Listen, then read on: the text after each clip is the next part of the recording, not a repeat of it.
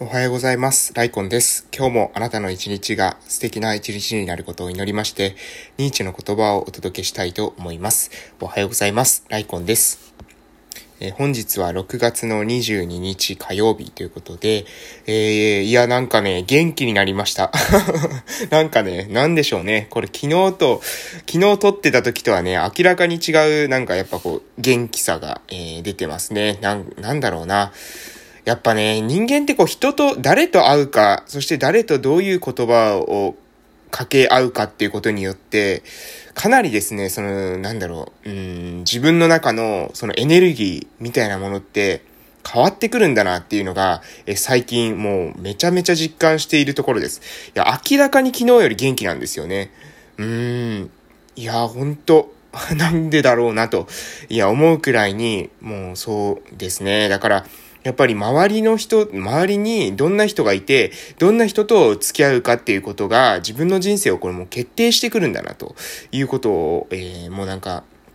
うん、本当に感じます。はい。えー、皆さんどうですかね？もしかしたら皆さんがね、えー、これ聞いてる方で、なんか最近気分が上がらないなとか、えー、元気じゃないなというふうに思ってる方っていうのは、もしかしたらね、それあなたの問題じゃないかもしれませんよということで、えー、あなたの問題じゃなくて、環境の問題かもしれませんね。付き合っている人、そして、え、身を置いている場所、そしてその過ごしている時間、こういったものが、えー、もう自分にとってですね、あまりこう、いい環境ではないと、人っていうのはね、なかなか自分一人だけで元気になるっていうのは難しいのかもしれないなと、えー、感じました。うん、やっぱりね、私もね、あの、誰と会うかによって、本当に影響を強く受けてるんだな。もう昨日と多分声の感じが全然違うと思うんですよね。昨日の配信聞いていただけたらと思うんです。昨日はやっぱ元気なかったんですよね。土日で休んでるはずなんですよ。土日で体としては休んでるはずなんですけど、体として休んでるかどうかと、その精神的に、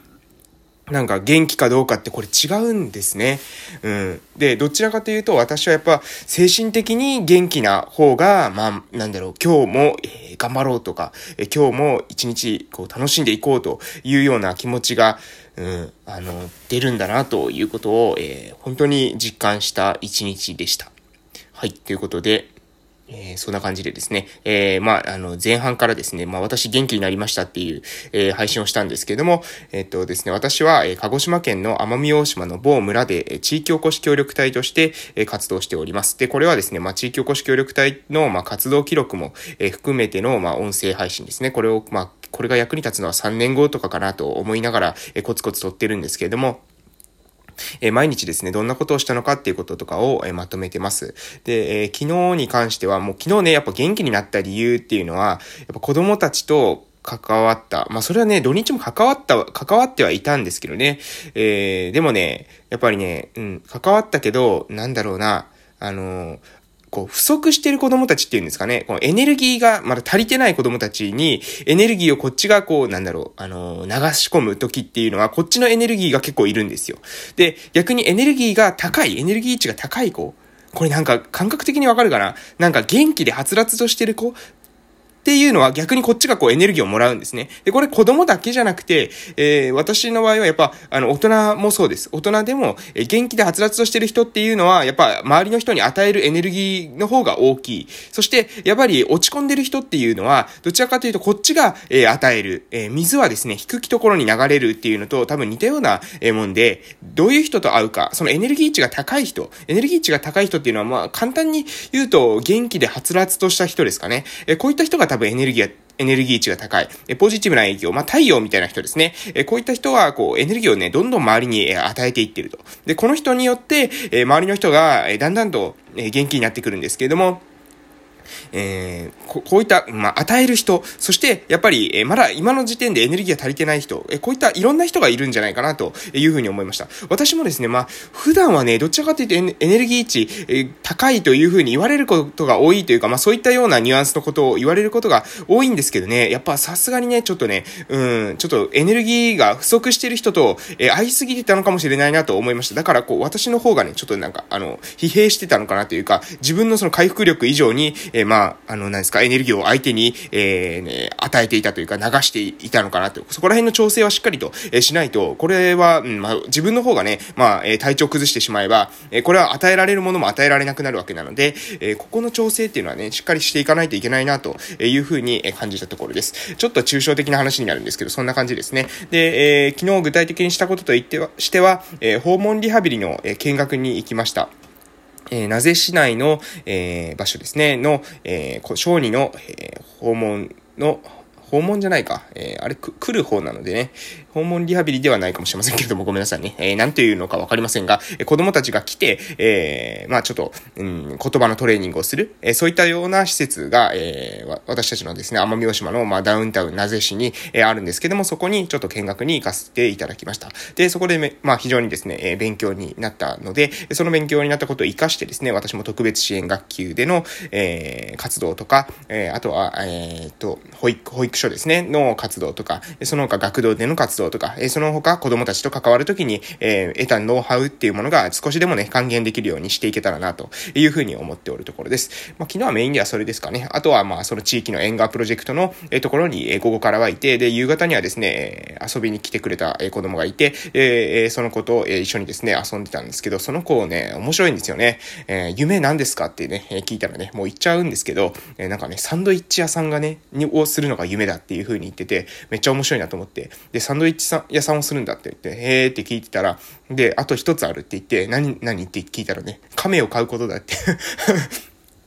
陸亀をですね、買いたいっていうね。いや、サンドイッチ屋さんをして、陸亀を買いたいってね。いや、なんかめっちゃいいなと思って。えー、やっぱりね、こうやって夢は何って言われた瞬間に、もうその瞬間に夢がパンって出てくる。この子供の瞬発力。でね、この子の、まあ、その夢、こう、聞いた夢っていうものを、まあね、できる範囲で、今で、今の段階でですね、実現していけたらいいなって私は、えー、昨日思いました。だから、まあこのサンドイッチ屋さんとかですね、陸亀に関しては、もしかしたら、えー、どこかのタイミングで、えー、ちょっとね、えー、何かしらの、えー、動きをね、えー、できたらなというふうに思ってます。えー、そこについてもですね、ちょっと考えていこうかなと思います。まあ、夢をね、えー、あの人は夢を聞いてくれるっていうだけじゃなくて、えー、それに向けてね、何かしらアクションしてくれるというふうに思って、えー、もらえるような大人に、ね、なっていこうかなと、えー、そういうふうに思っておるところです。はい。それでは7分ほど過ぎましたので、えー、今日の内容いきたいと思います。えー、今日の、えー、ニーチェの内容は、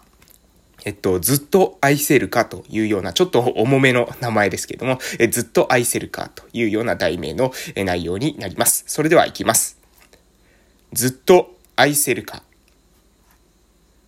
行為は約束できるものだ。しかし、感覚は約束できない。なぜなら、感覚は意志の力では動かないものだからだ。よって、永遠に愛するということは約束できないように見える。しかし、愛は感覚だけではない。愛の本質は愛するという行為そのものであるからだ。はい、えー、人間的な、あまりに人間的なからずっと愛せるかというような内容でした。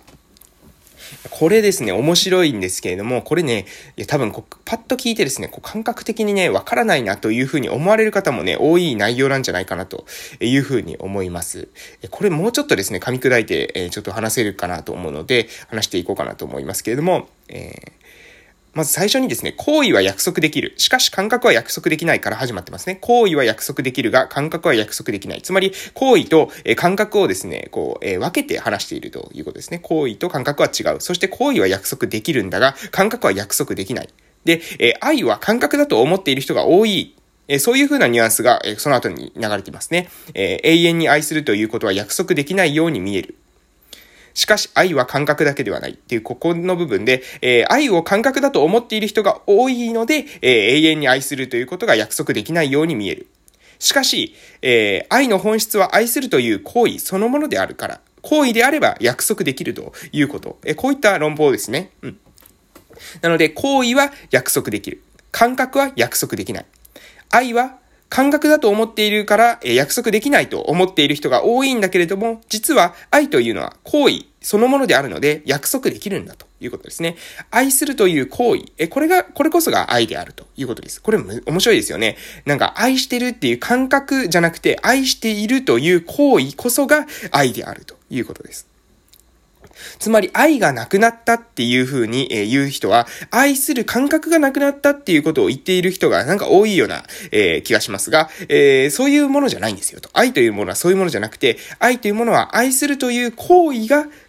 なくなった。つまり、えー、あなたが愛するという行為をしなくなったからなくなっただけであって、えー、感覚的なものじゃないから、愛するという行為というものは、あなたが今日しようと思えば、今始めようと思えばできるということですよね。その人を愛すると決めればできるということです。で、これはですね、まあ、うん、まあ男女の話ばっかり愛愛って言われると取り上げられがちなんですけども、え子供に対する愛とか家族愛もそうだと思います。まあ家族でね、もうこの人どうしようもないなというふうに、え思っている人がもしかしたらね、あなたの周りにいるかもしれませんが、えそれはですね、そのどうしようもないなっていうのはおそらく感覚ですよね。え、感覚。だと思います。でも、え、そうだったとしてもですね、その人を愛するという行為っていうことはできるわけです。でもその人を、えー、に対してですね、自分が、え、どういった、えー、愛を届けられるのか、言葉かけ一つとってもですね、えー、あると思います。表情一つとってもですね、えー、あると思いますが、えー、そういった行為をもってあなたが、え、愛を伝えることができるのかどうか、これはあなたの課題ですよね。え、相手は関係ないわけですね。え、そこに関しては。で、え子供にだってそうだと思います。え思った通りに、自分が思った通りにいかなかった子供がいたとしても、その子供たちに嫌だなって思うのはね、感覚の話で、そうじゃなくて行為としては、えどういった言葉かけをするのか、どういった態度で、え接するのかっていうことは自分でコントロールできて、で、その自分でコントロールしたその行為そのものが、え愛だということですね。愛というものは非常に、え感覚的なものではなくて、理性的な、え行動、行為、えそれが愛であるんですよ、というような内容です。なんかね、ちょっと伝わるといい、えー、嬉しいなというふうに思う内容でした。とにかくね、今日はね、ちょっと元気に、えー、なってますので、今日も一日ですね、私も頑張っていきたいと、えー、思います。ということでね、皆さんも、えー、一日、えー、良い一日をお過ごしください。それではまた、えー、夕方の放送でお会いしましょう。いってらっしゃい。